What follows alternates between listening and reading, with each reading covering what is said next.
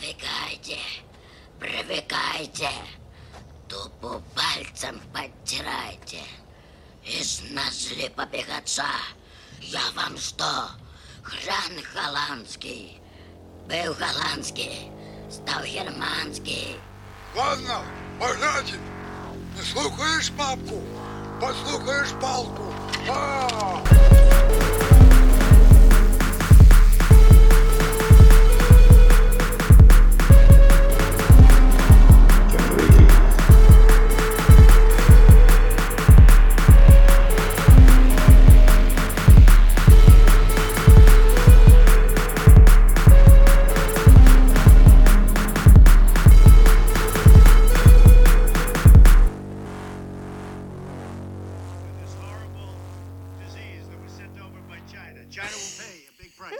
He loves it. He loves it. They will pay a terrible price.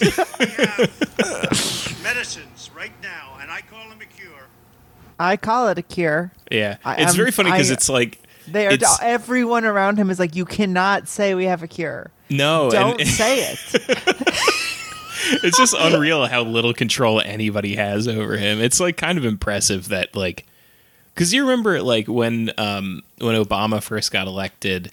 One of the big stories was how he had to like give up his BlackBerry because it was Yeah. insecure, and how like he was going into the presidential bubble. He only gets to see certain news, and he only knows certain things. and then Trump is just like, "I'm going to call it a cure in my video, and nobody has any choice. I'm posting it." yeah, I'm not giving you my phone. Fucking suck my dick. I don't care. I'm the president. I will do what I mhm. want. And it's like true. Like, why did anybody ever do that? Like, why? Why'd you ever give up your phone? why has yeah. anyone been listening to whatever this fucking sec- so, uh, secret service says or the CIA says? no, I don't know why you It's would. because they all are the. It's all. They're all the same. They're all pussies. But Trump is actually, you know, the one thing about this is that he's actually an outsider in that way.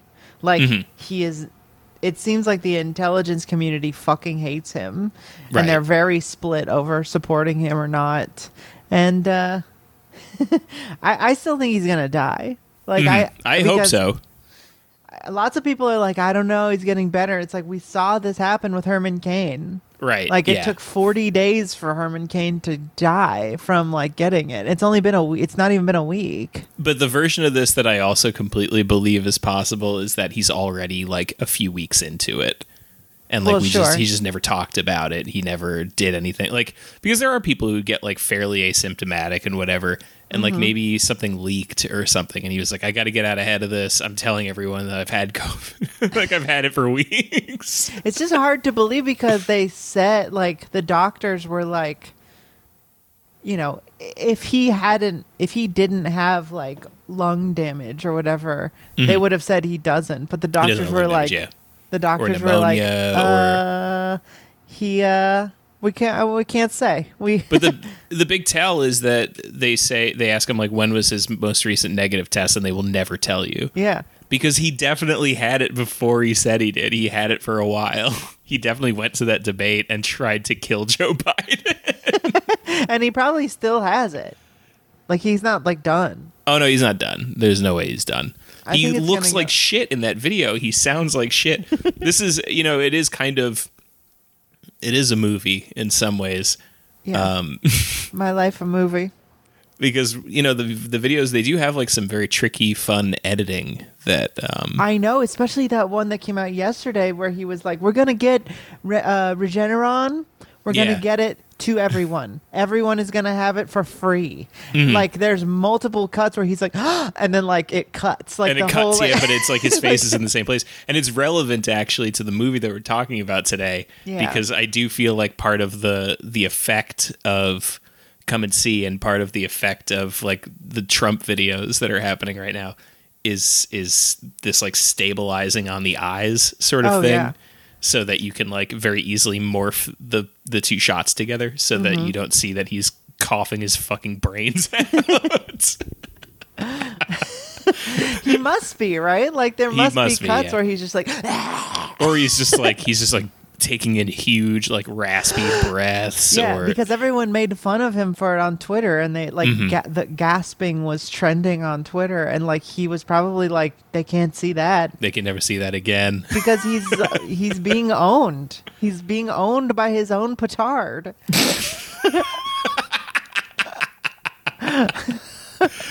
Well, anyway, hello everybody. Welcome to Generation Loss, the show about movies with The me, Bryn, movies. and that Jeremy. Hi, I'm Jeremy. What's up? You know what it is. it's uh, it's um, it's topsy turvy season, folks. yeah, actually, by the time you hear this, uh, maybe Trump's already dead. Who Yeah, knows? what if he's dead soon? He's probably I- put out so many more videos by the time this comes out. I, I Every feel day, like we- more than one. Yeah, we should watch. We should make sure we're cataloging all these videos so we can do an episode on just these yeah, movies. because it's it's fascinating because it's clearly a green screen, but Yeah, they're like the varying the background so that it looks like he's like walking all over the White House lawn. it's really strange. he's like super far away from the. yeah, this like, one he's like in the middle of the. uh, He's supposed to be in the middle of the yard, and you're like, why would they? Do, why would you shoot out there? Yeah, like, you would never do that You'd never do that. You'd have to run extension cord for like a hundred yards. to get the lighting that way. Uh-huh. It doesn't. Also, yeah, it's God so, help you if you have to change batteries. It's all yeah. It's so silly. Or did they run a Jenny out there? yeah, right. Absolutely fascinating stuff though coming out of the White House right now. yeah. So And yeah, hello, I this really- is the I- movie show. Oh, go It's going to be so funny if if I mean obviously just generally it's going to be very funny if Chris Christie dies. If anyone but dies, I'm gonna laugh. if any of them, literally any of them can can can go, and Yeah. it'll be pretty funny because what's going to be funny is that the machine is going to have to keep turning, and they're going to have to abandon whoever dies, and they're going to have to be like they deserved it, they had their own problems, and and, it's going to be just like a a um like a like a grocery list of all the things that this person sucked because of and why it was okay that they died. yeah. Well, it's so it's gonna be weird because like you if you said that ever all of the ideologues in his cabinet die, like there won't be anyone steering the ship Mm-hmm. and like keeping him in line and on topic because like all of it seems like it's always been this sort of fight to use to use Trump as a blunt instrument Mm-hmm. to like get these ideological things done, like getting someone in the Supreme Court, getting you know multiple people in the Supreme Court, uh, you know concentration camps at the border, you know like cracking down on Muslims and communists and stuff in America, and like just you know. Instead of doing this sort of wishy-washy neoliberal shit, just like doing it really hard, and but Yeah. If he doesn't care about that, like he doesn't care no, about he it doesn't. at all. He doesn't give a shit about any of this. He, and that's why the the Supreme Court thing is so fascinating right now because one, you know, he doesn't actually care about Roe v. Wade, so this is absolutely something that he is willing to jettison if it means that he wins the presidency. for so many abortions in his life. He's For like, sure he has, He knows yes. it doesn't affect him in any way. yeah, He doesn't care. but he's he he's gonna have to like he's gonna have to make a decision pretty soon. Is he gonna take the safe bet and ram through this appointment, you know, soon, or is he gonna wait think- it out and use it to he- run on because it's the only thing that can save him at this point. His his campaign is dead. It's pretty much like they're not even they pulled ads in Ohio. They're not running ads in Ohio anymore. It's over. Yeah. I so he needs something to like put some juice back in this thing. Yeah. I mean, And- if but if the Republicans he, are going to hate him for it. if he like, I mean, someone said I was listening to a podcast and I can't remember who said it, but someone said, and I completely agree with it, that if we had, if we had free and fair elections, if we had dem- democratic elections in this country, the Republican Party would have been gone mm-hmm. in the nineties. Yeah, Like they would never win anything because they're rigging it really hard, and they always have been. I mean, mm-hmm. Democrats do it too, but you know they play. But Democrats are, the game. are the thing is that Democrats are inept. It's Right, not that they're exactly. not trying. It's just that they're not succeeding. They just can't they don't even get it think done. about- They're like, they wish they could. yeah, they wish they could do half of the cool shit Republicans do like that. Yeah. you know what I mean? Like if they could gerrymander, are you kidding? They just don't have anybody who can draw like that. As we're gonna get to this in the uh, movie that we ta- watched this, but Yeah. uh, no, yeah, it's just it's. Um, But in some ways, this is a movie that we're watching I right know, now. I it mean, like watching the election play out is really. I mean, it's I haven't hoped for anything this much since Bernie Sanders. uh, so it's been fun. It's been a fun week, and I just think it'll be really interesting if he dies or if everyone else dies, because then it'll just be like him and the deep state just. Yeah. Being like Trump, you have to do this, and be like, "Fuck you! I don't even know who you are. What? you- How many followers do you have on Twitter? I don't give a shit." And then they'll either kill him or he'll start doing insane shit like giving everyone vaccines for free. he's already so out there right now. He's just really he's he's been on one for like four days straight now. yeah, and I just like I can't imagine he's gonna be like a like a fucking like a like a balloon that you just like untether when like Stephen Miller dies. like what's he gonna do without Stephen Miller? He needs somebody there to like whisper in his ear, like, "Hey, by the way, this is what the this is what they want to hear." yeah, we're trying to kill all the Mexicans. So yeah, uh, yeah, yeah. Just FYI, they're gonna want you to say something like he doesn't know that intuitively. No, no. He has all of the feel of how to say it. And, like, Mm-hmm. I mean, he's a once in a hundred years type of figure who can, like, control certain types of things. But he has nothing in his brain. He has no Yeah. ideology whatsoever. He needs his Himmler and Goebbels. Like, if he doesn't he's like have. an old stand-up. He's like an old like Yeah. '70s stand-up who like those guys are all just like insane talents at performing, but none of them wrote their own jokes. You Mm-hmm. know, they all had like a team of writers. Like Richard Pryor is one of the best comics of all time, but Paul Mooney wrote like most of his jokes. yeah. and and and that's what Trump is like. Trump is just this like once in a lifetime, you know. Performer. He's like he's kind of like Obama in that way, where it's like Obama was this Yeah. like insane orator who so much of his appeal was based around how good he was at giving a speech and like inspiring people with his words and his voice and his cadence. And then Trump is almost just like the dumb version of that, where it's like he's also a once in a lifetime orator, and that everything he says is really funny, and you just wanna like you you you want to enjoy, you want to be there and enjoy. Yeah. there is a, definitely a feeling of like, oh yeah, this. I mean, it's absurd. You want to be like, hell yeah, man, I don't care. but obviously, Yeah. it's evil and terrible because what they're feeding him. I mean, I mean, he's a fucking fascist too. He's a racist. He's always been a huge racist. Yeah, absolutely. Um, terrible person. Not to say, but it's like, yeah, he's really good at talking. So anyway, But his solutions to things aren't like you know, like detain families and split them up and put them in concentration camps and like these are the kinds of things that you come up with when you actually want to get the thing done. His ideas are are, you know, put an ad in the New York Times that says like Mexicans are rapists. Yeah. you know what I mean? Like that's Yeah. what he would be doing.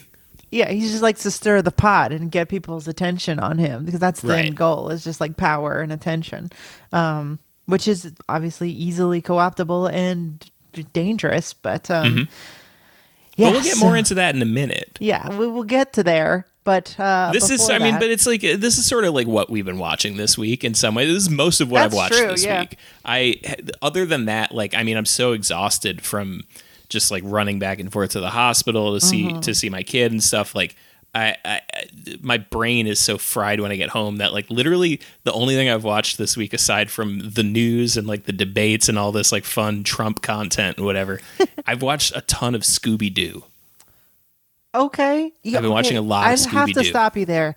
You are the second person who has been saying they are actually sitting down and watching a fucking shit cartoon from the 70s. Mm-hmm. Uh, I have. my- I just talked to my friend, and he was like, "Oh yeah, I've been going through all of Rocky and Bullwinkle." I was like, "What are you out of your fucking mind?" Rocky and Bullwinkle is at least interesting because Rocky and Bullwinkle had like a political perspective, Did it and there really? was, Okay.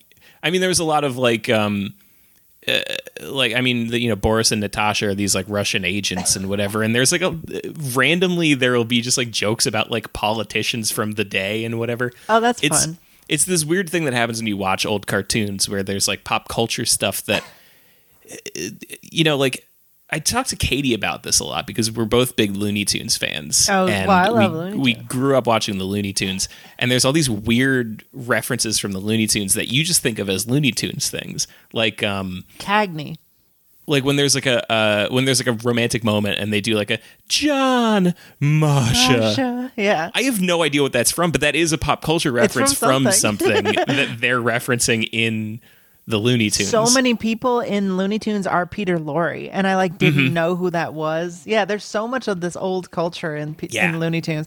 Uh, to also to the friend who is watching Rocky and Bullwinkle, you did convince me that there is a reason to do it, and I was just underestimating it. But it's still really weird to me because I just always thought of it as like bad children's programming. Right. Um, it's much better than Scooby Doo anyway.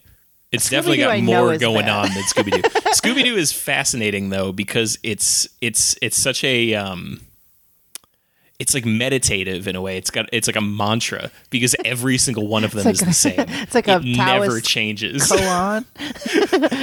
You literally- every single one of them is like set them into a scenario they're in the mystery machine they're driving into a town uh-oh so for some reason they gotta stop and then um you know they meet somebody and then they're like i'm having this trouble with this monster thing. And they're like we'll go we'll go look into it. We'll that's look what we at it, we yeah. love to do that. And then they go and they look into it and then you know it'll go through the cycle of you know uh, you know investigate split up investigate you know spring some sort of trap catch the guy and then surprise the monster is the only other character we've met in the episode. Always. And- always every time.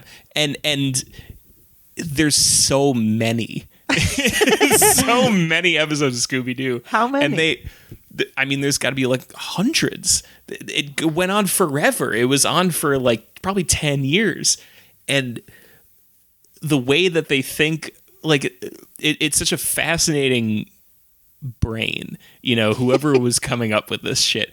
Because to keep it to keep it going, to keep it zesty, you know, to keep like people interested, you'd think, you know, vary the plot a little bit. But the way No. that they keep choosing to spice it up is like, we'll add a new character, Scrappy Doo. You know, we'll add a new character, uh, Do- Dopey Doo. What's his cousin? Scooby Dumb. Uh, he's got a cousin Oh. who's like an idiot I don't know. um, and is like uh, um, well, like a like a hick. He's like a redneck. oh yeah.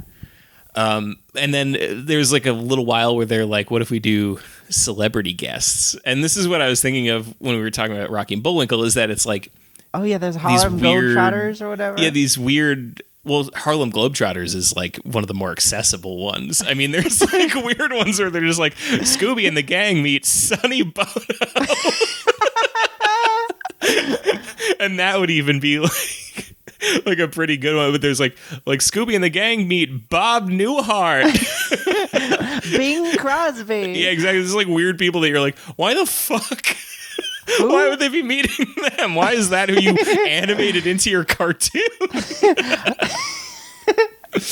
Wow. So the very first, the very first Scooby Doo, Where Are You? 1968. 1969 through 1970. Okay. Uh, it was only two seasons, and Mm-hmm. there was only 20, Hmm. uh, like, like I guess uh, 30 something episodes, and then there was a revival in 78. okay. and then it and that's like going. the Scooby Doo movies or No, no, it was just another season. of Scooby Doo. Where are you? Yeah. So in between that, they did Movies. probably.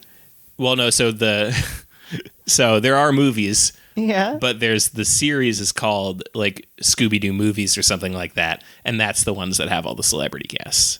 Mm. Um, yeah, it's it's it's insane, and even thirty episodes is so many to do where you don't change what you're doing ever. oh, the new Scooby Doo movies in New Scooby Doo movies, yeah, uh-huh.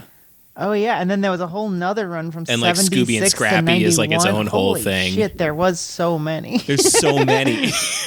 and again, cannot stress enough, they never change it. They never change it through that whole time. They once change it in like one of the movies where they're just like, actually, it is monsters. They're real.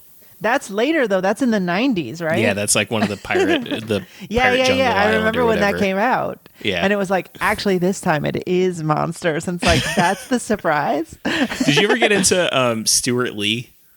He's Oh, a I don't know who stand-up. He's a British stand-up. He's like the only good British stand-up, basically. But he's actually he's actually like the best comic in the world. I that guy who's from Muppet Treasure Island. He's all funny. right. he's all right.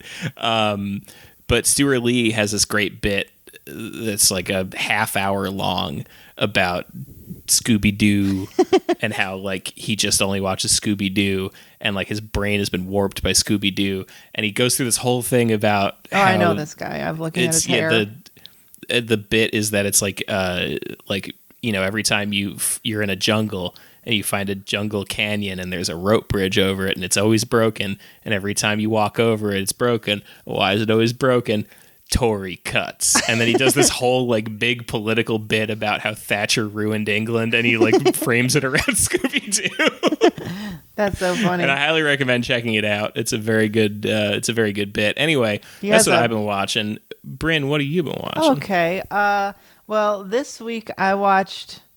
Well, I watched two movies, I guess, but the one I want to talk about is uh, Eyes Wide Shut. Okay, I have not seen that in a long ass time. Uh, Me neither. So I watched. Um, I watched Eyes Wide Shut when I was a kid, sort of high school, I think. Um, it came out in 1998 or nine. Um, obviously, it was Kubrick's last movie. Um, and it stars Tom Cruise and Nicole Kidman. If you don't know, uh, if if you've never heard of this movie, but it's, it's Stanley Kubrick's guy who wrote uh, or wrote and directed 2001, The Shining, all the famous movies. You probably know who fucking Stanley Kubrick is. Anyway, it was his last movie, and it was basically critically panned. Uh, very divisive movie. Um, he thought it was his best movie. Lots of critics disagree. um, and it came out like a couple days after he died somewhat suspiciously of a heart attack It's because he was going to tell everybody how he he helped stage the moon landing. yeah yeah. Um but when i saw it so the movie is uh it's basically just about um this rich doctor in manhattan and they go to a party and I, here, here's the thing. What everyone focuses on in this movie is what most people think of is that him and his wife have a fight for some reason because she wants she wanted to fuck a guy once right. and then he goes on this weird uh surrealist adventure in the middle of the night in Manhattan and he almost fucks a couple times and then he goes to a weird sex party and then gets kicked out and then that's it, all anyone ever talks about. Right. The weird sex party is all anybody ever talks yeah, about. yeah. Uh, It's not even a third of the movie. It's it's a just a scene in the movie.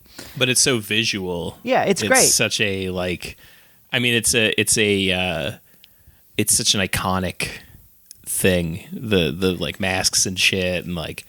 It's um. Did you ever see uh Brett Davis's thing that he did where he's like the he's the like the inquisitor or something like that and he's like wearing an eyes wide shut like uh like nosy mask thing Uh-huh. and he's doing this whole big like sex uh uh like ritual that he's setting up and and he's like a, got a demonic voice and then at some point he like smells a perfume that one of the women is wearing and he's like that smells like my ex. And then he has this like whole emotional breakdown about how his like relationship failed with his ex-girlfriend. And like all these people around him are like half naked and like in bondage gear and whatever. And he's just like sitting there in this mask just like talking about his ex. I have not seen that. it's wild. Um So, uh, it's been sort of rattling around in my head because when Jeffrey Epstein was killed, um, uh, I believe Chapo Will did a uh, an episode where they sort of revisited Eyes Wide Shut in the light of that. And Right. and you know, some people had some opinions or whatever, but they didn't really like tie it well together very much. Recently, um friend of the show Michael Judge on his podcast had Will on again to talk about Eyes Wide Shut and how it relates to um sort of the ruling class as it is in real life. Um and they sort of came with a more cohesive theory that Stanley Kubrick intentionally made a movie about this sort of like ruling class decadence um and the the whole cons so the eyes wide shut is a term that was basically only ref- like um used to refer to like British intelligence officers walking into a honeypot uh, situation, uh, Uh-huh. like kind of on purpose, like not caring because they wanted to get laid. Right. Um, and Michael Judge's whole concept is like this is a movie about something you're not allowed to make a movie about. And so it's this very elaborate metaphor of this guy because the opening scene is them at a party where everyone is trying to fuck them. um, but it's not literally a sex party, but the theory is that the opening scene there they were invited to a sex party, like an adult sex party. Um, and uh the the owner of the house uh has like a girl who's overdosed on a on heroin and Tom Cruise has to go up and like clean it up basically cuz he's like the janitor for these elites. Um, Right. And so basically the movie is about them sort of having an argument about whether they would want to be sort of like how they feel about their place as sort of the servants of this ruling class. Um and not because it doesn't make sense at all. like the hmm. movie is hilarious in that like Tom Cruise is a person who's just like he's like this pot is making you aggressive and Nicole Kidman is all like angry about like no one talks like this. No one gets mad about so it can't be about what it's saying it's about. And if you look at it through the lens of everything is sort of representing these people who are like fucking children um, and they're sort of like on the edges of knowing about it.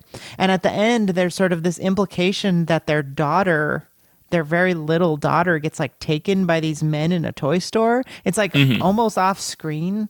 Um, and it's like it all once you watch it through that lens, it basically all lines up as like the only way I can make any sense because everything else is fucking dumb. Like every every critic I've ever read is like it's a movie about like how relationships can fall apart or whatever. Right, And it's like that's first of all terrible and not a wouldn't be a good movie at all. And then also what about all of the stuff where Sydney Pollack is like you are not a part of this class. Like he literally like is speaking to him to his face at the end where he's like you went to this thing and you weren't allowed to do this and you're in a lot of trouble and you don't get Well, to do this. when did this come out? This is 1999. 1999. Yeah, so I mean, it's like it's in a pre Epstein world. I mean, Epstein's Yeah. still like, is he even? Does he even work at the uh, the the Dalton School yet, or is he? I don't know. Pre Epstein. I mean, no. I mean, like uh, Epstein absolutely was working around because uh, he was like hanging out with Bill Clinton and stuff. Yeah, but I thought he was friends with Clinton post presidency. That's what they Um, want you to think. Well, I just thought he's. I mean, I just think like I thought the timeline started later. I Mm-hmm. guess is what I mean. Um, when is he? Oh no, he's at the Dalton School way earlier. Yeah, in the 80s, I think. Yeah. Okay. Never mind. Yeah, Yeah. he was definitely already. But I don't. I personally don't think that Epstein was like the first one who was doing no, child no, no, no, trafficking. no. I just like um, I was just thinking in terms of like critical response to this that like the the level of um um information that was out there at the time was such that like I don't know that anybody even would have grasped the idea that there was this like elite pedophile honeypot thing happening. oh, absolutely not. I don't You know, think that so, was in like- the public eye at all. yeah, and it's not even close to being in the public eye yet. It's still Yeah, I mean, we're like the weirdos. nobody even there's but there's not even like like conspiracy theorists in 1999 weren't talking about this even no, no, no. no. there wasn't even a germ of an idea of people thinking about well, this yet I really would. I would say that there was Alex Jones, and well, I Alex was gonna say Alex Jones because the thing that this made me think of while we were talking about this is Teddy Bear's Picnic, which is a movie I have not seen, uh, I but I really I've always wanted to because it's Harry Shearer made a movie about Bohemian Grove. really. Yeah, I So would love to see that. He was invited to Bohemian Grove. Oh my God. He got to go to the Bohemian Club one year, and he left and and made this movie about it. He's like, "What the fuck is going on?" and um, I mean, I think his his read of it was mostly like, "This is stupid. This is Hmm. so stupid that these people do this. This is so lame." I'm pretty sure that the movie basically is just like, "Yeah, these guys are fucking losers." For hanging out in the woods and shit. yeah, and doing this play or whatever. Yeah, this little yeah, because when you watch the because that's what made me think of it is Alex Jones's video where he broke into the Bohemian Club. Yeah. and you watch it and you're just like, this is so embarrassing. I would be so embarrassed. Like, Yeah. God, like, I mean, obviously, like, there's way worse things that it seems like they make you do if you want to be president. But I mean, god damn, Yeah. if I had to go watch theater kids burn an owl in the woods, I would be like, you know what? I don't think I need to be president. I don't think I need this in my life. Yeah, well, I and Bohemian Grove, I feel like is a very weird thing that I don't think is. Uh, I, I think it's definitely secret for a reason. I, I f- personally feel like there's other shit going on than just the play. Um, Right. There must be some level of like you're gonna agree to do this because it's some sort of like I'm not saying they're brainwashing people, but like there's some level of like if you can like be serious enough and like to like go through this and this very strange and dumb thing and just like uh consent to this, then you're on you're well on your way to going through whatever else rituals we have to put you through. Right, you're you're you're going to be just fine on Epstein Island. Mm-hmm. I I think that my my read on it has always been that it's a place where people chat. Like most of what it is is that Yeah. it's like important people hang out and chat, and the play is just kind of part of it. And it's just part of the ritual of the thing, but it's not like you know the the Alex Jones uh, video had always been like they're burning the god Moloch, and this is a satanic ritual, uh, the cremation of care and Yeah. whatever, and like uh, I don't know. I don't think that like Satanism doesn't really. Uh, it's never really struck me as something that like the elites would be They don't into. give a shit about that. And They as a don't. matter They of fact, definitely don't care. it's definitely not Moloch because Moloch is a bull, but it, it does like Mm-hmm. for for me. I think it's probably a carryover from the Nazis. My Mm-hmm. feeling has always been that like the Nazis were really into this very specific type of like f- Volkish occult stuff, and Right. like they had their rituals, and like the American elite who brought them over to the American.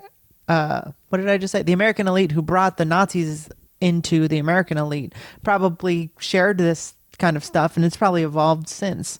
Um, I mean, like we know for a fact that the Nazis did stuff like this, so it's like it's probably just one of those things that the weirdos. It's probably more of a ritual than you, you know, uh, a celebratory thing then like they don't really think it's magic or anything. Like Yeah. it's just to, you know, get people into their little club. Anyway, the whole point is that I think that this, and you watch this movie through the um, le- through that lens, uh, it becomes a very funny and very enjoyable movie. Um, because if you don't understand that it's a metaphor for, or like a dream-like metaphor for somebody kind of stumbling upon the actual reality of the elite, like decadence and hor- horrific behavior, uh, then it's stupid and doesn't make any sense. right. Um, so watching it a second time, I hadn't watched it since I was in high school. With this in mind, uh, was just a great time. It doesn't even feel that long because you're sort of like piecing together everything um, as you're watching it. Just sort of being like, why is he mad? What is he trying to get at? Why is what is why is anyone acting like this? And when you sort of are able to look at it as he is trying to figure out the truth of what's going on so that he's not inducted into something like at the end of the movie uh him and his wife are in the middle of an FAO Schwarz and there's like everyone is carrying like the same teddy bear. Um and he's like they're like almost on the verge of tears and they're looking at their daughter and they're like and he's like what are we going to do and like everything is imbued with this with much more weight uh if you realize that what is going on underneath the actual text of the movie is something else. Um because otherwise it's just about these freaks uh not being sad that they want to have sex with someone else. It doesn't make any sense. So Right. I would highly encourage you to uh, track down that episode or or read about. Uh, there's a a piece called. Um, oh, I'm going to forget the name of it, but I'll put it. I won't put it in the description. Uh, um, but it's called like uh, the, the the deterioration of trust. Um, it's an essay about this movie, and you can find it on Google. Um, it's pretty interesting, and rewatch this movie. I think it's worth rewatching through that perspective. I think I will. It's cool. Well, on that note, On that note, this week we watched Come and See, a Soviet film from 1985. Uh, forget the name of the director. It is uh, Elem Klimov. Right. Who is most known in the States for this movie, um, but has done a lot of movies. Um, I think seven or something. Yeah, Um, good number. Good number. Um, but this was his last film um, before he died. Huh. and uh yeah he died in 2003 but he didn't make another movie after this. Um i actually was reading that his um wife was also a filmmaker who uh died right before her last film and he had to finish it for her in 1983 Whoa. um and then he made this Yeah, and this seems like it was probably pretty fucking draining in addition. yeah so i think he was sort of just done is how it feels Yeah, between the two, I feel like I would be pretty sapped at that point. I'd be Yeah. pretty. Uh, I'd be like a mummy, just like sucked dry of all my of all my emotional will. Yeah. Um, so it's it was very intense. Plus, the Soviet Union collapses five years later. Um, so maybe he didn't feel like he could anymore. Who knows? Maybe it was really hard to get movies made during that in between period. Probably. I mean, uh, at this point in the in the Soviet Union, you know, after 1985, like the NKVD is like crawling with CIA. It's not clear like who's even a communist anymore. Like you know, like we're you're talking about a dying a, a dying state. Um, and so you know who knows what kind of issues he was going through at this point. But he does get this movie finished after eight years. Uh, he was making a couple of movies um, at the same time. He started Come and See eight years before it was released, um, and uh, dealing with the studio um, was difficult. So he made Agony and Farewell like after he started trying to make Come and See, and then finally got it done in 1985 or released in 1985. So the movie is about um, Belarus um, in 1942, I believe.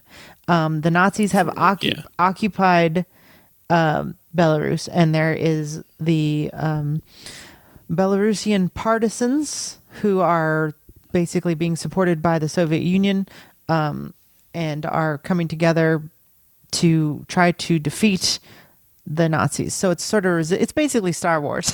Yeah, it's a yeah. They're a they're a resistance force trying to fight off the Nazis where they can.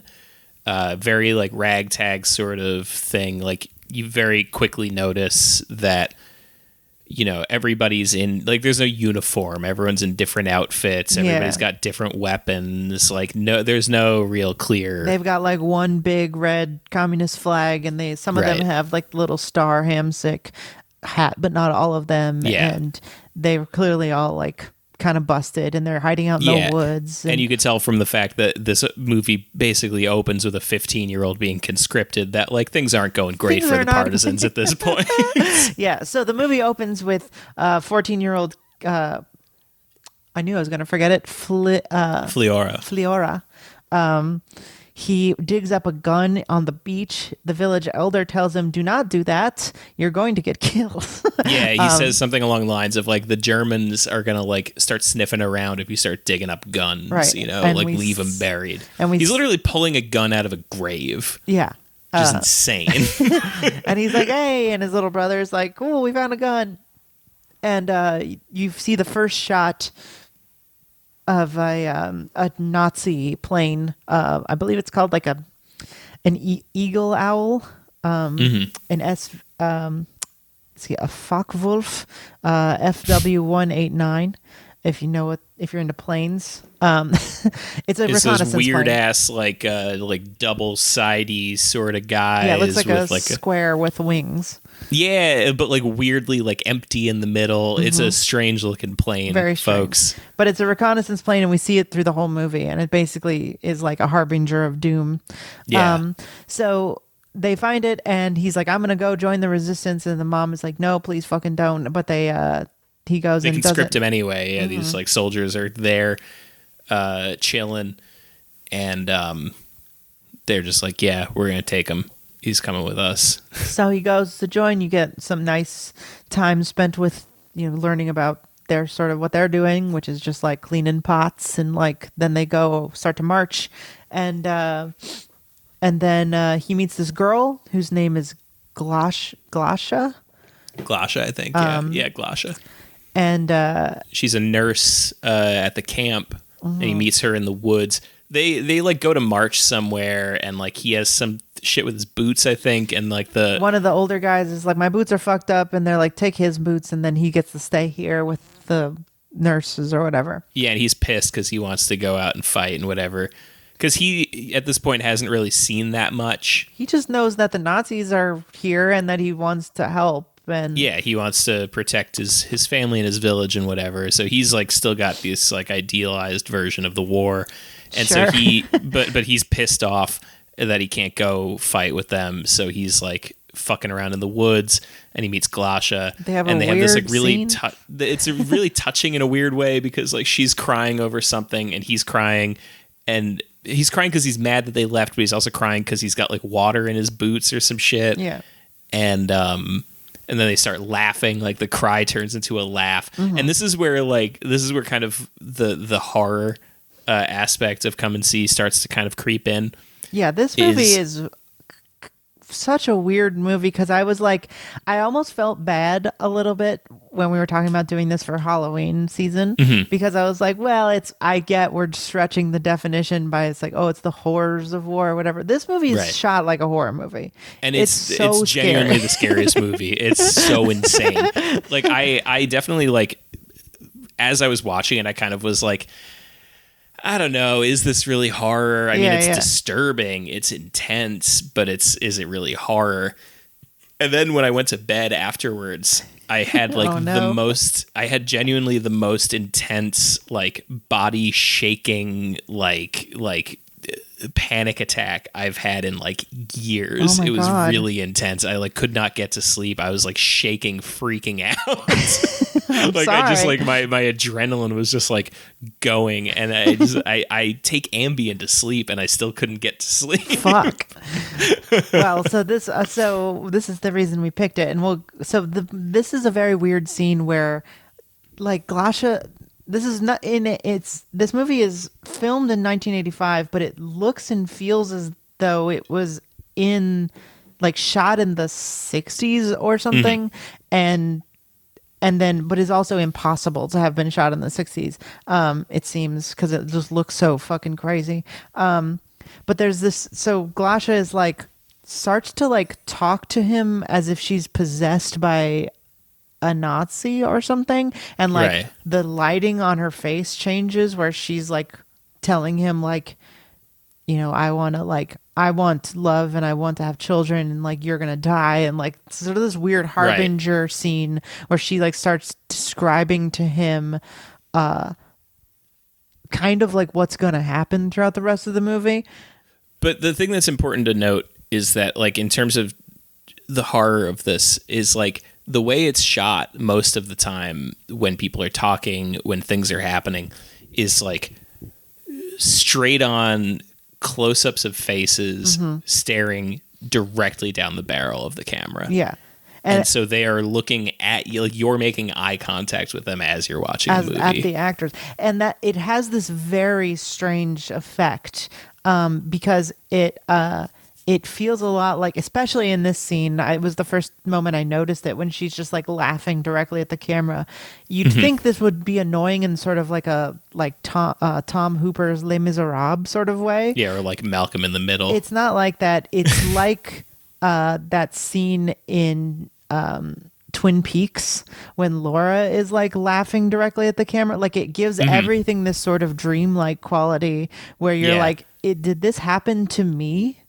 I was gonna say it's sort of like, um, but it's yeah, no, you're right because it's not like um, like the it can be used to great effect looking into the lens, right? I think in like funny games, for example, it can be really unsettling when you're you know addressed by the character. Another really great example is uh, in I think the second or third season of House of Cards. There's an episode where, because you know, throughout the show, Kevin Spacey will talk to camera, right? Oh, yeah. and um and it's supposed to be like i guess his like monologue. And there's one episode where he doesn't do it the whole episode and you just completely forget. And then right at the end the last last last scene of it he's in the bathroom cleaning up and he like looks at you through the mirror. Yeah. and he's like you didn't think i'd forgotten about you. And you're like oh no he's talking to us. The whole time it's not been his internal monologue. He's talking to you. Yeah. like he, he's aware of the viewer. And it's like that is a good use because it like is gross and feels really Mm-hmm. kind of creepy and that's how this movie works because it's like it, it wants you to like have these images in your head as though it happened to you Like, Exactly, it- yeah. it's a it's a it's not like oh that movie i saw it's like this memory i have um Mm-hmm. and it's really effective in that and it's a really dastardly and evil thing to do to somebody but yeah so so what happens is is that he has this very strange scene with Dasha that starts off nice and then becomes very strange and then as it becomes strange um German they look up in the sky and German paratroopers are falling out of the sky Yeah, and they're bombing them, and they start bombing the camp. really effective scene, by the way. This is a war movie, but this is the the most war that you'll see in the whole movie. Um, well, I guess like- it's the most traditional style like war like shells yeah, exactly. You'll never see like people shooting very much. You'll never see people like charging or nothing like that. No, this no, scene, no, no. there's just like bombs dropping all around them. And the craziest thing about this, the most impressive part for me, is that the tendency is when you're doing a blowing shit up scene to like make the camera shake. Oh, yeah. To like to be like oh, we're in the action now. You know, like it's all happening and and it adds some dynamics to the scene. This tripod. The Mm-hmm. camera is on a tripod and everything is blowing up and the earth just stays. Yeah. It's so intense. it's um, insane. Also, he immediately uh, goes deaf from the. So you hear the first couple ones, and also, um, I don't. I'm sure they're not supposed to be V two rockets. Um, but it reminded the first couple you hear sound like what I imagine V two rockets sound like. Um, And there's a thing about it in Gravity's Rainbow um, where you learn uh, that you don't hear V2 rockets unless you survive, okay. um, which has always been an interesting concept to me because, like, you if you heard it, you're going to live. yeah. If you didn't hear it, you're dead. they do that in The Sopranos too. Oh, okay. uh, they do a thing about like how the gunshots, like you don't hear the gunshots when you die. Mm. Um, and then that's that's what props up all the theories about how Tony dies at the end. Right, right. Um, so you hear them, and it's a very like high pitch, like, and then like, and then like, I think after three or four, he like the you it starts to be noise music basically, like just like silence with like rumble because he's Yeah. gone deaf. But it's not even done in a sort of. There's a lot of stuff in this movie uh, that is sort of hard to process because it doesn't show it to you the way like an American movie would. Like you don't see him like grasping his ears or like falling to the ground and like you see his face like recognize that he's deaf. It just happens. Like the sound starts going, it's a high pitched noise, and then like later on, like minutes into the movie, they're like, "Oh, he's deaf now." Yeah, Glasha like actually just straight up says like he's deaf and crazy now. yeah. Um, so but he's also like from this scene like he is fundamentally changed Yeah, like he's fucked up. he's fucked up and the rest of the movie is just him getting more fucked up That's right. basically one of the craziest things in this movie is that he looks different throughout the whole thing. I don't know how they do I don't know it. how they achieve this, but like from the beginning, at the beginning, he looks like a cute little kid, and by the end, he's like grizzled and wrinkly, Yeah. like dry, And it, like- and just he looks terrible. it doesn't look like makeup. Like, no, it doesn't. It looks like they just dehydrated him over the course looks- of a year. It looks like he is going to. He's in like dire need of an of an EMT. Like, but he actually he goes on to have a, a pretty long career in Russian film. yeah, and there's actually, you know, I read about this because he. uh he the director was like i was really afraid that what i wanted to do would like traumatize a child and i knew that i wanted to have a real kid and i didn't want him to be an actor and like they, he talked about like how we like sent him to therapy and we prepared him for like months and like we're like here's what we're gonna do and this is not gonna be real but it's gonna this you know like taught him history and like they put him through this whole thing to be like we're not gonna fuck you up but we're kind of gonna fuck you up We're gonna fuck you up, but we're I promise you we have all the pieces in order to unfuck you. but it was so interesting to listen to a director like the the polar opposite of Cannibal Holocaust, which this is a Mm-hmm. yes, movie. absolutely. But there are weird parallels I between know. them. Um, so wait, let's continue a little bit more so we can Yeah, get through okay, the movie. okay, okay. It's hard because every scene is so fucking impeccably shot. So Yeah. it's hard to describe how beautiful and horrible the movie looks. Um, so just go watch the trailer, even if you're not like going to be able to stomach this movie. Um, watch the trailer on the Criterion channel. It will give you a sense of what this movie looks like. Um, but what happens is he uh, they escape. They um, they don't get blown up. They make a little hut in the woods. They sleep overnight. They try to return to his parents' house. Uh, yes, in his old village. It's empty, unfortunately, and he thinks that maybe they escaped. Well, but there's a really fucked up scene here too. I, I mean, I, I'm sorry, we're gonna have to keep going, but like, but there's a scene where they're in the house and there's like a bowl of of like soup or something, Yeah. and he's like, "Oh, you're gonna love this. My mom makes this," Mm-hmm. and they're eating it. And I guess the implication is that it's like been there for a little while and it's rotten Yeah. because she spits it out, but he's like happily eating it.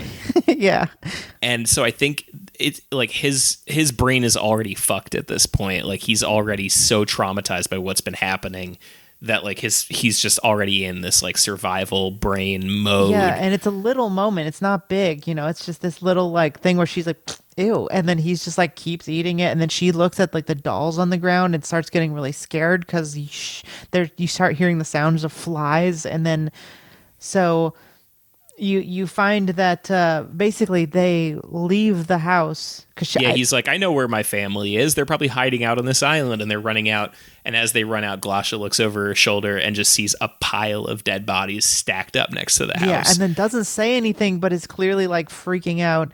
And Yeah. then, if you've ever seen Children of Men, there's a ton of shots in this. It's not like the mo- the movie doesn't make any hay out of it being single shots, but some of them are uh, like really long takes, um, Yeah. where like it starts inside and then they burst through the door and then they're running and then the, they the camera turns around and there's just like a stack as tall as a stack of human carnage. This like as tall as the house and Yeah. like her reaction is so genuine like she didn't know it was going to be there but he doesn't see it and then they rush to the island and then she finally is like they're all fucking They're all dead." fucking dead, you psycho. Because he like makes her like ford through this like muddy bog to get to this island. Right. And they're both just like exhausted and crying when they get there and covered in like fucking shitty bog mud and like they probably Mm-hmm. got like leeches on them and stuff. Like, and she's just pissed and she's like, "They're all fucking dead, you idiot. Yeah. This is stupid that we're here, you crazy." And then this other uh, partisan shows up. And he's just like, "What's going on here?" And she's like, "He's nuts. He's deaf and crazy."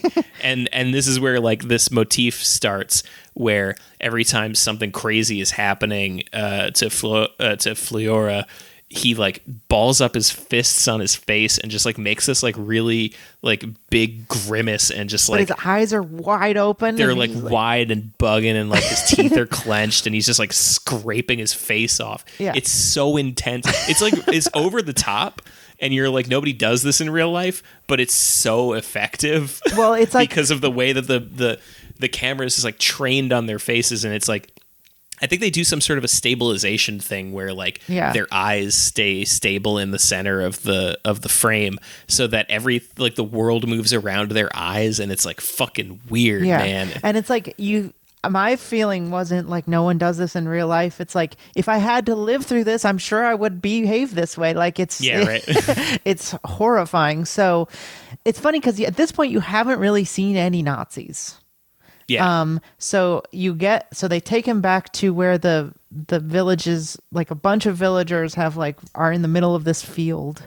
Um, a bunch of um, pa- um partisans and then just seemingly random civilians are just like Yeah. chilling out. They're making this sort of um uh thing of Hitler, like a scarecrow yeah, like Hitler. a big like a stupid sculpture to like to like yell at.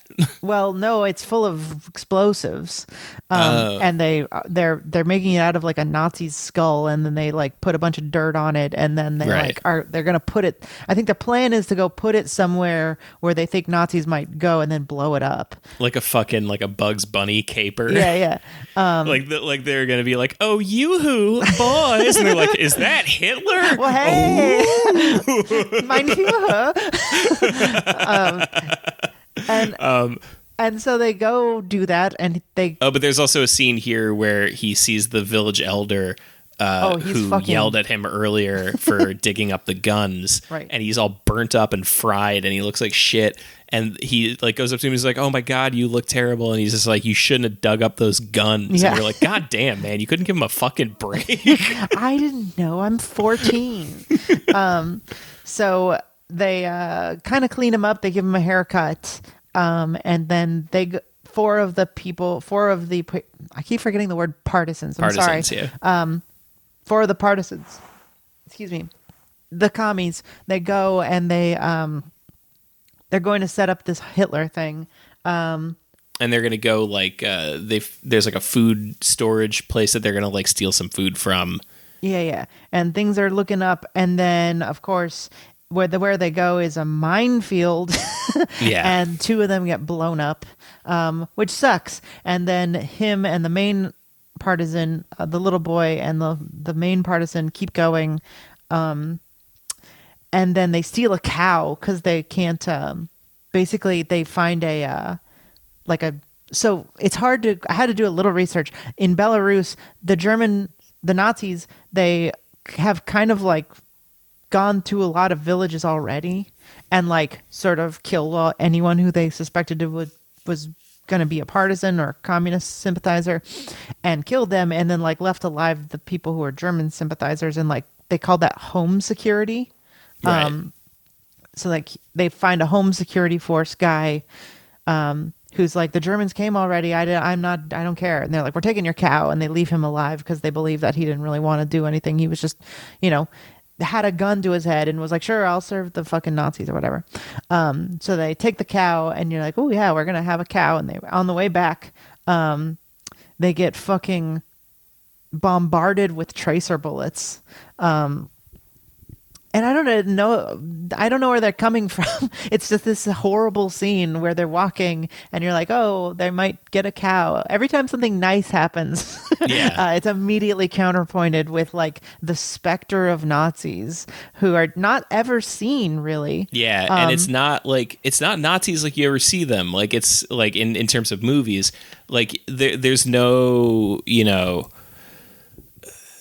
They're never, they're never look, they don't look clean and tall and like, yeah and they're not like uh they're you don't see them as soldiers very much it, the only time you do see them is just as like a rioting force of just like dirt bags Right. and and, So- and you never see like the holocaust happening you never see like the well, you do told actually a little bit. But like it's not told from the perspective of the victims as much as it's told as like explicitly about like this is what they did Yeah. you know what i mean it's not about like this is what happened to us it's about this is what they did Yeah. Exactly. it's a different tone it's a horrible tone. So they kill his cow and they kill his friend, and uh, he basically, you know, does his thing where he freaks out and you know, he's everything is terrible. He's watching his friend and the cow die. Uh, a beautiful, incredible scene. I, I don't even know how they did it. Just like these orange streaks across this of like death across the sky. it's all natural. Um, I know it's That's absurd. the craziest thing is there's no lighting in any of this. There's no special effects. There's no nothing. They literally just like shot what was happening, and like the bombs are all like bombs and shit. You know, like I they guess didn't obviously they didn't blow up the dudes, but I mean like. there's nothing like there's nothing added. It's like Yeah. the budget of it was like five hundred thousand dollars. So they're shooting something. Looks like real bullets. Uh, it's nuts. Anyway, so he falls asleep and then wakes up and is like, "Fuck, I gotta do something." So he wants to. He's like, "Well, I gotta kill this cow and bring the meat back to the people." Um, so he goes and tries to steal a horse with a cart um, from another guy, part another farmer, Yeah. and uh, he's like he's like i've got a big cow i gotta cut up. You want to help me or i'm gonna steal your cow a horse?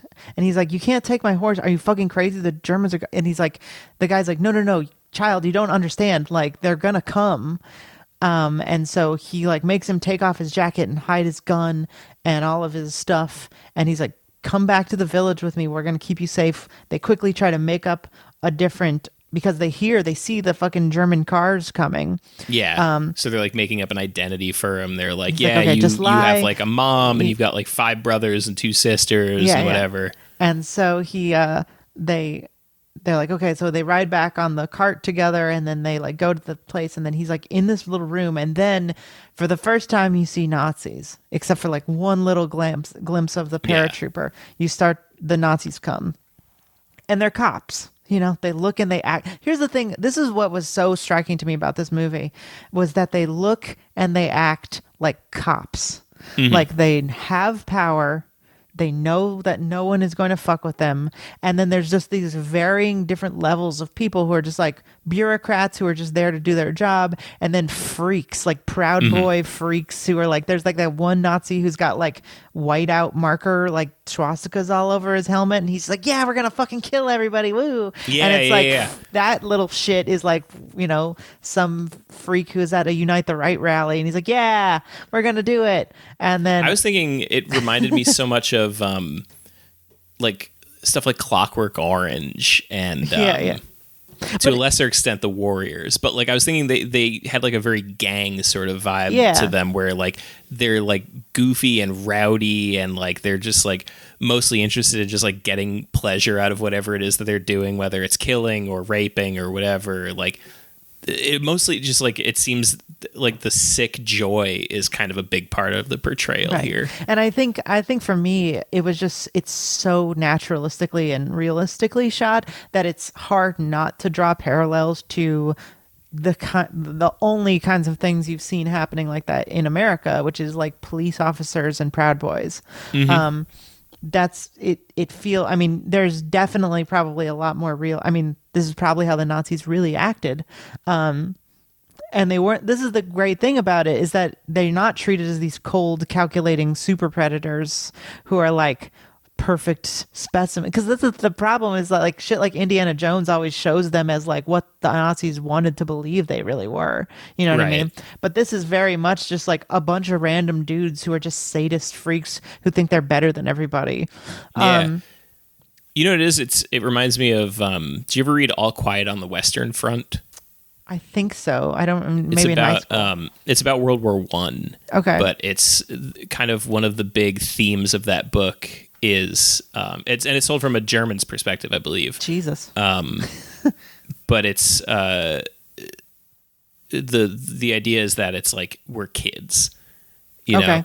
And the story is just like it's mostly just supposed to be like hammering home this idea of like most of the people here are children. Mm-hmm. You know, like they are 18 at best. You know, like these are these are kids who are being robbed of their humanity yeah yeah by being f- put into this situation. Most of them should be fucking dicking around on a farm somewhere. you know, they shouldn't be, you know, stabbing somebody with a bayonet yeah and then that's kind of the whole idea of of that book and and this kind of reminded me of it a little bit because it's like it's this very human portrayal of them as like yeah they're just like kids on a fucking power trip Yeah. you know and and unfortunately that power trip is massive and violent and murderous and terrible. Um, and so they're in the house and they uh the nazis come and they're just like well you got some, maybe some partisans here uh, and they give them like food or whatever. They're trying to just like be nice. But basically after a little bit a bunch more of them show up and after what feels like for no reason it, it feels like just it starts happening. They start corralling the entire village into like a church or a barn. Couldn't exactly tell what the purpose of this building was but it's just this huge room that's like a big wooden barn type looking thing yeah, it must have been a barn because the windows were really, really high. yeah. And so um, they start corralling them up, and uh, all it, like a bunch of like weird Nazi officers start showing up. Like one of them has like bright blue eyes and like white hair and has like a slow loris on his shoulder. um, and it starts getting a little weird. And like they're Yeah, are those like native to Belarus. I don't know. I don't know. It's very cute. Um, I love the slow loris, and um, they're like parading around these Jewish people who are like being forced to carry like signs that say like Hitler the Liberator. And yeah, like Hitler rules? yeah, well, Hitler's cool, and um, just like Jewish people are a plague or whatever, and uh, and then they start corralling him into this this barn, and they lock them all in there, and like one freak is like, uh, send. I couldn't exactly tell them tell what the gambit is, but he's like, leave the kids and you can leave. yeah, yeah, yeah. He's saying like leave the kids in here and then the adults can go. Um, which everyone sort of is just like, fuck you, like yeah, no, we're not doing we're that. not leaving the children but like uh for whatever reason uh Fliora just leaves. He's like, I'm, I'm going to climb out the window. Yeah, I don't Um, have an adult I don't, here. I don't, I don't have an adult or a chi- child, so I'm leaving. Um, and so they let him out, but basically no one else does. Um, maybe a couple other people, and they like There's one girl who goes out with him who looks a lot like um it is like the Glasha. same actress and a different character. Um, oh, okay. So it's it is literally her, Yeah, but it's it's, just not the same character. the character's name is like Glyosha or something. uh, I think it's supposed to. It like he knew it didn't make any sense for it to be Glasha, but it's, oh yeah, Glafira. yeah, it is her. So um, they uh, take her out and a couple other people, but that's it. And then they like put a gun to his head and set him on the ground and force him to watch them burn the whole building down. Yeah, Uh, and then they re- with everybody in it. right with everybody in it. If that wasn't clear, hundreds of people it seems. And they like shoot into it too. It's it's pretty intense. Mm-hmm. It's an incredibly intense scene. It's one of the worst things. And then they all clap and they laugh and they're Yeah. like, "Yay!" and they have a gun to his head and they take a picture with him with the gun to his head Mm-hmm. and then the in what is possibly one of the most intense parts of the movie in what has already been a really intense and exhausting yeah, we're movie talking about like two hours into this movie at the point. It's very Yeah. long. he has like the he has the gun to his head and they t- they're lining up this shot and the guy takes a while to line up the shot Yeah. and he finally gets it and you're like okay he took the shot like they're gonna shoot him now yeah, you. Re- I didn't. I was really not sure if they were going to shoot him i was certain they were gonna shoot him i was like this is the end of the movie because how be. could it not be? That's how this movie Yeah. is gone. exactly And yeah. you're just like waiting with his gun and his face is all gnarled up and he's like, yeah, and, and and it gives you like that that dead you know close up sort of looking into the camera with the gun to his head, freaking out, helpless. You know, it's Yeah. like it's it's a real like helpless look in his eyes, and then this like plume of dark smoke passes them from the fire, Mm-hmm. and like under the mask of the smoke the the officers all just like walk away and leave him there Yeah, and then he and it's crazy that had to be such a hard shot to get to like actually get them to like move with the smoke like that Yeah. it was pretty crazy It's absurd. There's so much stuff in this movie. Like half of this movie seems like it's shot at like the golden hour. Like, Yeah. it, it- I mean, it's it's like it's like Days of Heaven level intensity, but for actually an interesting point, um, and a good story. Um, so they leave. They just like like the smoke, just like leave, and everything's on fire. yeah they fire. all just like fuck off Um, and then oh and they take they- the glasha girl uh, by the hair they drag her into the back of their truck as they're leaving to to Rape her. know, gang rape her yeah Um, and then uh so then it sort of cuts and he's gone back to sort of in a daze, gone back to the hay where he buried his gun in his coat and he wraps it in gauze. Um, he finds in the woods um, the girl, one of the only female Nazi we saw, and someone else um, di- like dying, like vomiting, and it looks like uh, maybe they took cyanide pills because she's like vomited something. Yeah, he- maybe, he or, takes like like- gauze out of their little kit. Yeah, Um, she might have like I my impression was that they had gotten in some sort of like a wreck or something and that she'd thrown up from the shock. Yeah, something like that. Or they just like they didn't kill her all the way because what you find out is that um, the partisans get all of those people. Yeah, they got the jump on Um, So 'em. fucking the le- the one moment of fucking re- resolution or like good thing is that the communists have them. And they have like all of the people who just did this thing um, Yeah. tied up under a bridge. Um, and then this is the sort of like cumulative final scene. Um, all of the partisans are holding guns uh, circling them. And they're sort of like what are we gonna do? Uh, and like this one guy is like are we just gonna kill them? They like deserve like he, i couldn't it seems like he's saying like they deserve worse than that. Like Yeah. um they they like my kid was in this fucking fire. Um and yeah, uh and and and it's at this point that you kind of like get to the heart of like what this movie was for. right. At least in my perspective, uh, my belief is that this was all leading to this exact moment where the SS officer is basically just like given a mic. They're just like, you know, what the fuck do you, have, do to, say for yourself? Yeah. Like all the other, there's all these soldiers who are just like, yeah, we're just idiot kids. And then there's a couple of uh, Belarusian people who are like, yeah, whatever. Like I'm a collaborator, but I'm not German. You know, I, I'll turn on them in a second. Yeah. Yeah, and they do. They happily do. Um, but the SS officer is the one like true believer among them, and you're like, well you did the, one- order. he's the one who has the confidence to to tell Sure, them yeah, the, truth and the courage to like really tell what the fuck is up. But they're like, what do you have to say for yourself? You just burned a whole village of people. The kids, you've burned kids, you know, in this Mm-hmm. fucking fire. What's your deal, man? And he has this whole monologue that he like he insists to this man like translate this for me. And the guy Yeah. you can tell is like uncomfortable translating it, but he's like, okay, I'll translate." he's like the you. belarusian collaborator Yeah. And, and and in the in the same style as everything else in the movie where he's like looking into the camera and delivering this to you the viewer you know he's saying essentially like you know we killed the kids because if you don't kill the kids then they grow up to be you.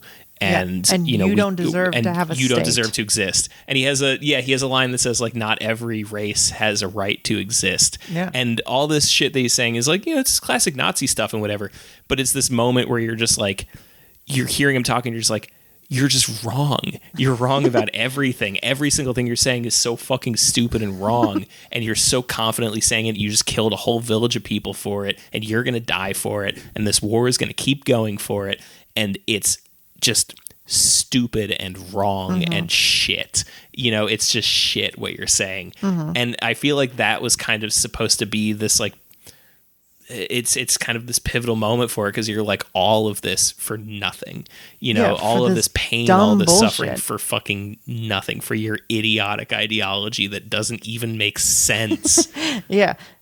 Cause yeah, it's like, uh, yeah. And it's frustrating, um, watching him say it. So I mean, he's an actor, like, but it's like Yeah. after fucking two and a half hours of this, like this senseless fucking violence, you're just drained. And I mean, I don't know how you feel. So anyway, th- before I get to what I was gonna say, I'm we're going probably way over on this episode, but it's a Yeah. long movie and it needs to be talked about because very few people have fucking seen this movie and it's great. Um, but um, they they the the Belarusian is translating this. He's like, I'm not saying this. He's Yeah. saying it. The German is saying it. I'm not saying this. Just so you know, I'm translating. I'm with you guys, comrades. Like, let's go. And and and the the sort of stone faced uh, de facto leader of the partisans is just like, if you're not with them, you can kill them. Um, and so he's like, sure, sure, I'll do it happily. Takes the can from uh, uh, of gasoline, starts pouring gasoline on him. He's like, comrades, a match, anyone. I'm ready to fucking murder these motherfuckers. And then uh, I think at so- someone just is like trigger happy or just is like fuck it, I don't care, and then they just all shoot them to death. Yeah. And they shoot. I mean, I thought of it as kind of like they shoot everyone except the two Belarusian collaborators who Yeah. apologize. I mean, I saw it as like a moment of mercy in some ways. Like they're kind of being like, eh, eh, it's it's something that I always hate to hear spoken, but it's one of it's this is one of the few times where it's like seeing it in action. You're like, I get it. Yeah. Is this idea of like like sinking to their level in some ways where you're like, I don't want to. I don't like. We just watched them burn our whole village alive in a fucking barn. I don't want to watch more people burn. Well, right before I don't want to burn them. Yeah, exactly. And right before uh, this happens, I think it's right before, right after. Um, I think it's actually right after they shoot them all. Um, flashes of actual footage of the Holocaust are shown.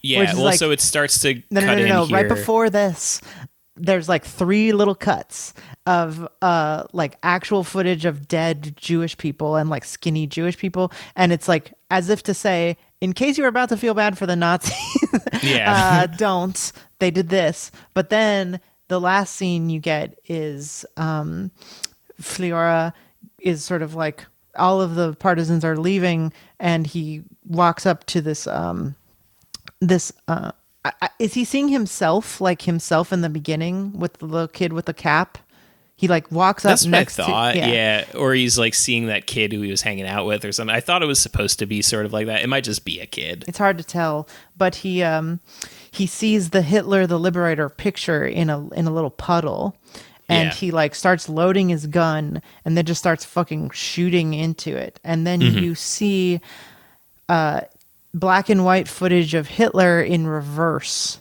Yeah, Um, and like the war and all the destruction. It's all like buildings crumbling in reverse, so they're coming back together, and like bombs flying back up into planes, and like yeah, Hitler's life in reverse essentially as he's like firing more and more rounds into the picture, and it goes on for a while. it's like a few minute sequence It's a few minutes, uh, and it at the end he shoots it enough that like Hitler is a kid and then a baby, and you're looking at like the face of baby Hitler, and then it goes back to him, like and he's just like shooting like, All right, I'm. I'm done.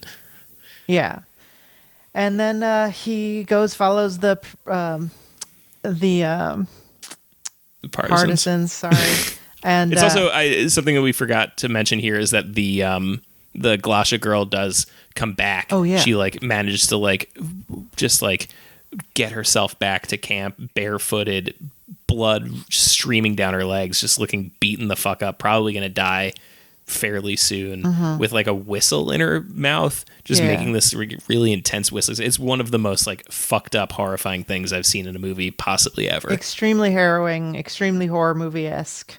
Um, I'm not sure exactly what that means, what the whistle means cu- culturally or symbolically. yeah I'm or not if sure. like she had it earlier maybe i don't know but um, that's what But happens. yeah, so he runs off with the partisans, and then like the last shot is them marching off into the woods, shot from behind, and they're all kind of like marching off to war. Look at the boys, they're going, and you're like, uh, it's such a defeating moment because you're like, there's this like you know honor and glory, like we just won, boys, we're off to war, and then you're like, but Belarus does not do well. And the fact that the Nazis are in Belarus means that this is like so early in the war, and there's so There's much like more yet to more come years of this. the whole Holocaust is still yet to come. Like Right. the death camps haven't even been opened yet. Like, oh no, they have. They just uh, they didn't know about them yet. I'm not sure if they were open yet. I think they had concentration camps, but I think uh, the extermination camps hadn't yet been built. Okay, I'll have to check. I was just reading about this. Uh, I thought they had them pretty early, Mm-hmm. Earlier than people thought. Anyway, it doesn't matter. Um, they yeah, but like the point is there's a lot There's a lot more evil that has to come, and I feel like that's sort of uh, the point of that shot of just like kind of the hollowness or the the the dichotomy of like even a little bit of hope is like going to be continually because the movie that's how the movie is structured right it's like every time there's a little hope it's counteracted with just the ho- most horrific violence Right, exactly. And you're like, what happens when the camera cuts? Um, right exactly and then the the card on screen is like 625 villages were entirely burned with all of their inhabitants inside Yeah. um, which is an ins- astounding number of people um, in Belarus. And like you said, they don't do very well, and that's the end. um, so, you know, this is a movie that I, like I said at the beginning, um, I was feeling like we were going to be, um, like, sort of coyly being like, eh, the next movie is uh, a horror movie too. But it's not, but it is. And I think it's maybe more horrifying than anything yes. uh, I've seen in a long time.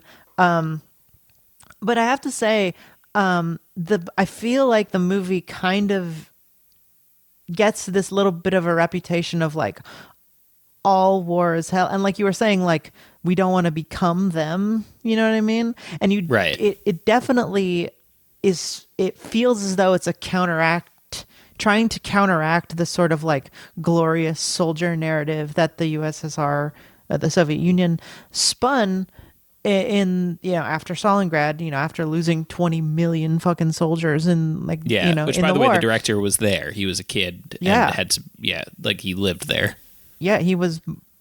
He's not Belarusian, right? He's like he was born in No, Stalingrad. he's, he's yeah, he's from Stalingrad. Yeah. So he uh he was there and you know, it was very intense and I feel like he wasn't he's not necessarily trying to s- I feel like an American would make this movie and there'd be a sense that like uh all violence is bad actually. Do you know what I mean? But this movie consistently feels like there is justice to be done and the justice at the end is actually done right like nazis you know you can't, leave them alive but it's like it's there's no valor and there's no Yeah, glory. and, it doesn't like justice.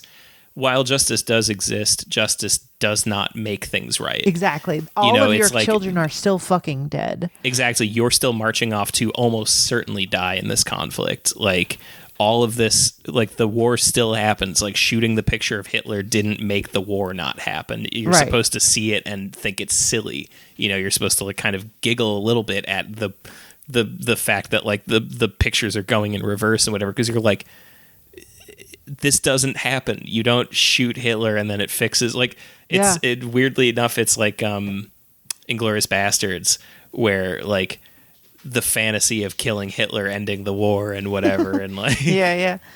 And i think there's a there's a danger and one thing i really wanted to say is that there's a danger of and i when i read about this movie and i always read the synopsis and plot when before i watch a movie usually um when i read about that scene where it's like he's he like sees the in his mind like baby hitler um there's like a sense that what you're supposed to get from it is like oh i would just be like one of the Nazis for killing a child Right. um, if I killed Hitler. And, I- and I don't think that's what he, the director is meaning to say at all. I think what it's trying to say is like, even if you went back and killed a baby Hitler, it wouldn't have changed anything. yeah, Like, exactly. You actually these forces can't still existed. you actually can't do anything to bring like to change the past i think is more what it's getting at um which is a much better point than i think because i've read like an american critic like talk about like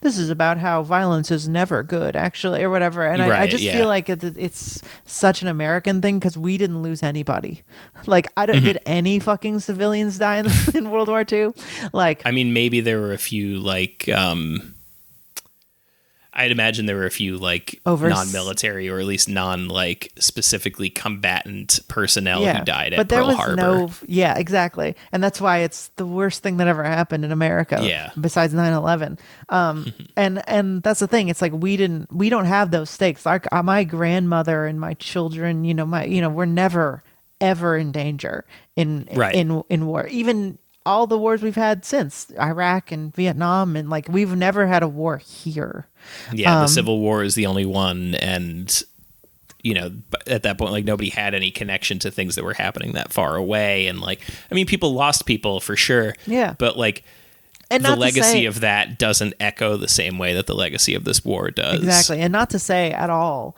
that, you know, soldiers, you know, uh, in general are like cannon fodder and aren't human lives and they don't Right. matter or anything. But at the same time, like the soldiers in this movie, the partisans and the communists in this movie, uh, were fighting on their land.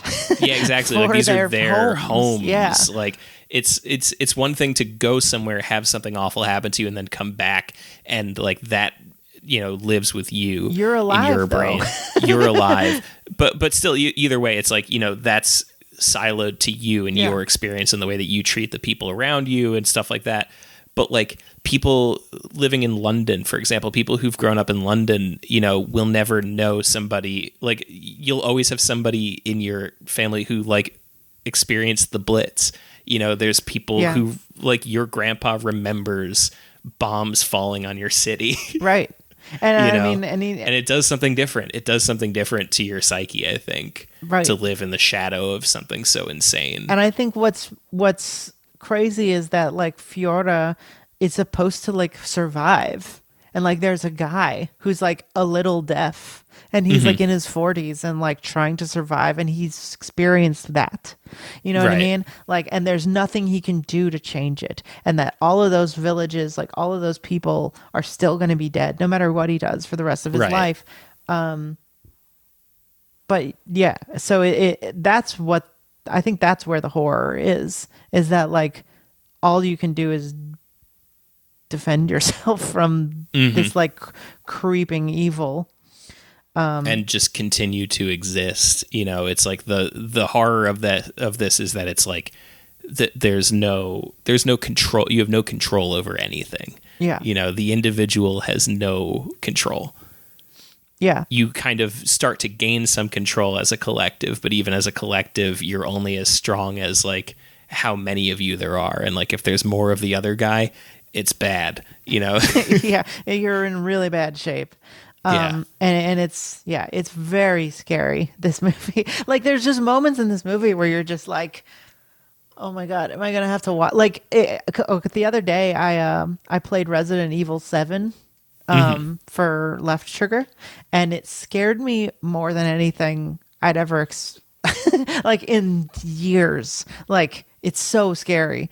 Um but it's just halloween sort of spooky scare you know like am i going to turn around the corner and there's going to be a freaky lady or whatever? But it was Right. it's just a very scary video game. But this movie kind of had the same feeling except i was just angry.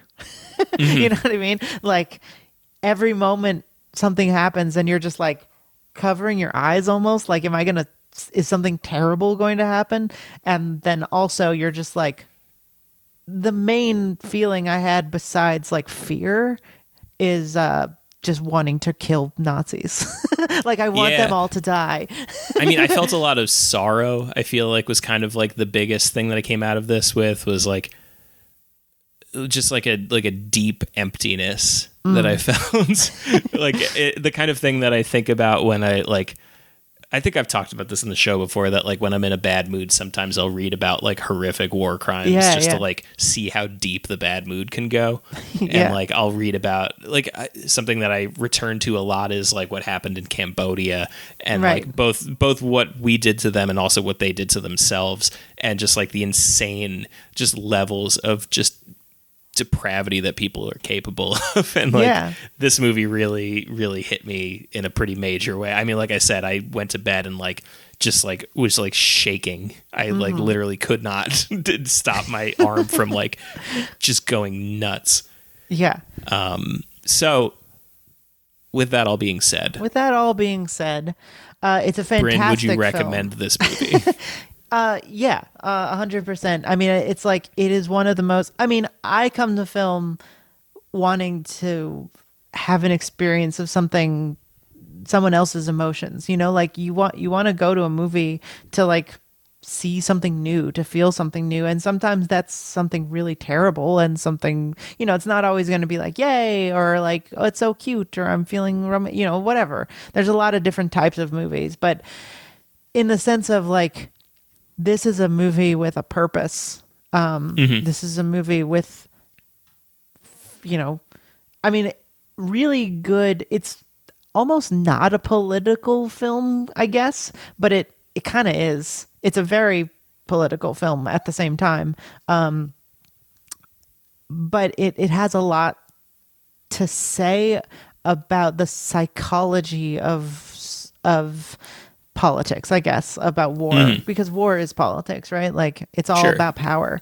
And like I think that this is a movie that has a very specific perspective that is incredibly important to listen to like someone who grew up in the Soviet Union who you know cares about his country who cares about his you know his family and his community and his you know his own ideology and like still has this perspective that none of us you know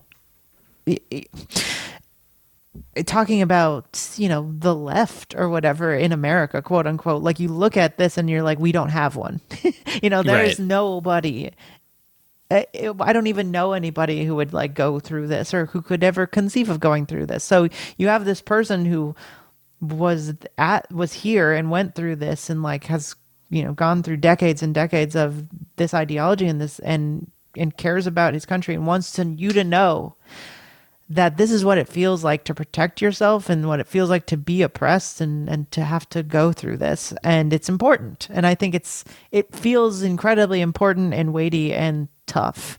And it's hard to watch but i really suggest that you watch it.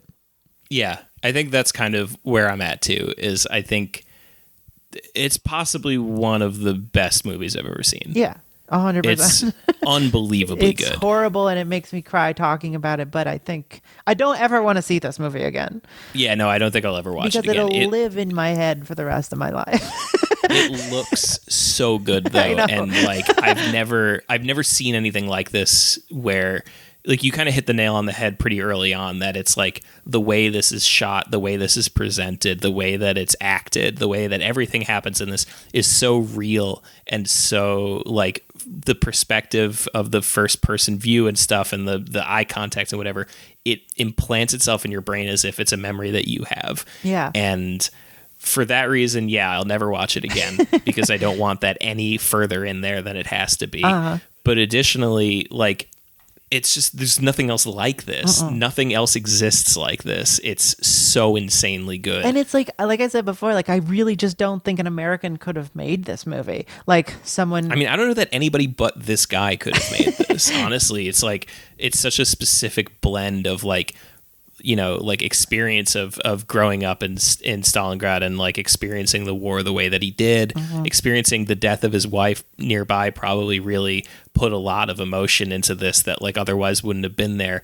And then Yeah, also just being such a raw talent and having such an insane eye and having like no you know having like a, a, a communist government behind him that was like willing to you know fund this in a public way Yeah. and like i mean it's such a specific set of circumstances that led to this movie that i don't think are replicable in any way it's, I mean, it's beautiful in a lot of ways. Like it, it makes me.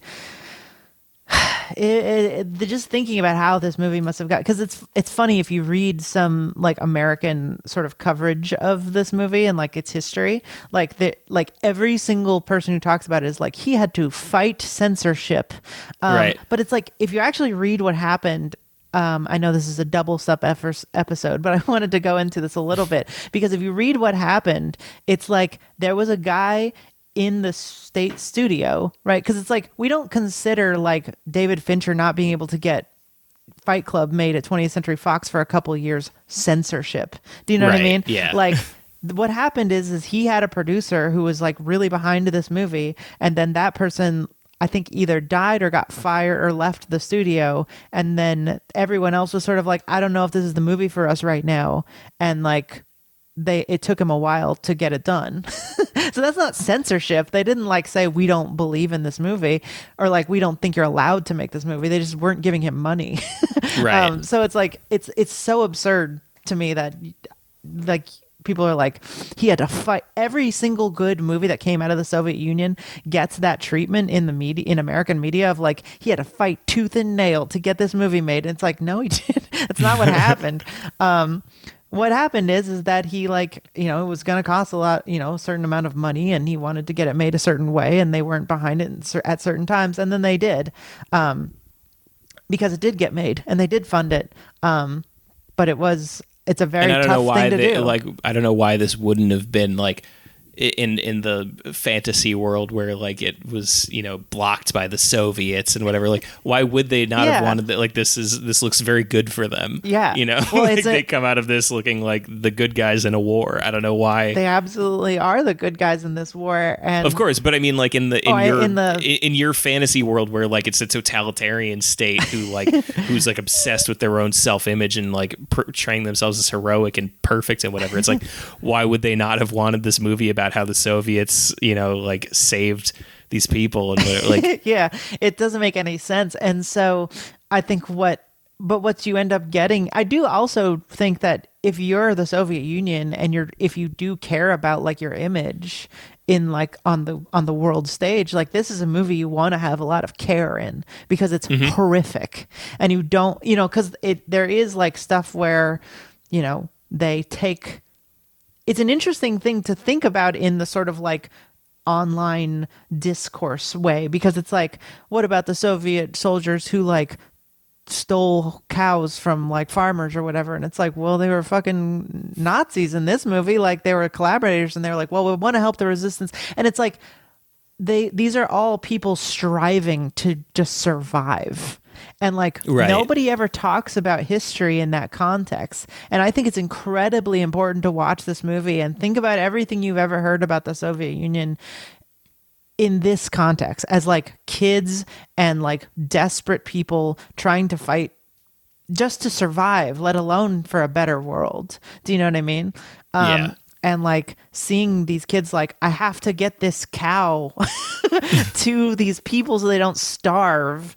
And then like having this sort of dumb online conversation about like well is that good that the soviet union you know what i mean? It's like shut the fuck up. And i think that this movie really kind of flattens all of those kinds of like conversations about like morality into like we need to make sure that these people don't ever do this again yeah, at all costs. Um, and it, it's at once inspiring and devastating. Um, and I, yeah, I can't recommend it more, honestly. It's one of the best movies Yeah. I've ever seen. great movie, really, really fantastic movie. Highly recommend watching it. We are so far over time We've never done an episode this long. Uh, sorry since if this- Jackass Two. oh yeah, almost as good as Jackass 2, I have to say. Almost, very close. Gotta say, very, very close. so uh highest gen loss star of approval. Uh be careful about it. If you have depression or anxiety please be safe. Uh Yeah, this seriously, movie, if you- if like you're- the biggest trigger warning. Yeah, yeah seriously if you have like any sort of mental health issues like please be careful. Be in a good place uh if you watch this movie. But if you can handle it uh it, and and uh, just to be clear it's uh it's not gory there's hardly any like actual gore or anything any like violent in the same there's no like cannibal holocaust level like oh this is hard to watch or look at no. The only thing is maybe the the girl at the end who who makes her way back to the village after being raped. and is, and the burnt village elder yeah, um, he's pretty rough to look at. but besides that it's all emotional and it's all really effective. So again double double trigger warning or whatever but uh if if you can handle it watch it. So thanks so much for listening to this extremely long episode of generation loss. We hope you enjoyed it. Um but you know all of the things. Please follow us at generation or gen loss pod on twitter. Check out our patreon at patreon.com slash generation loss where we will continue this actually a much more uh ch- happy and nice spooky themed generation loss we're going to talk, be talking about actual like quote unquote horror movies uh yeah, all this month we're going to be talking about the big boys, the big franchises. yeah the fun actually not shaking you to your core terrible horror movies but the fun the kind silly that have one never scared you even once, but you love them anyway. You love them anyway. So f- hang out with us over there, and um, if you get that, you can go to our Discord and watch the movies um, that we will be screening um, on the Discord every Sunday before the episode comes out. So that's a fun way to do it. So follow me, Kinematography. Follow Jeremy at Jeremy Thunder, and we will see you on the next one. See you at the movies.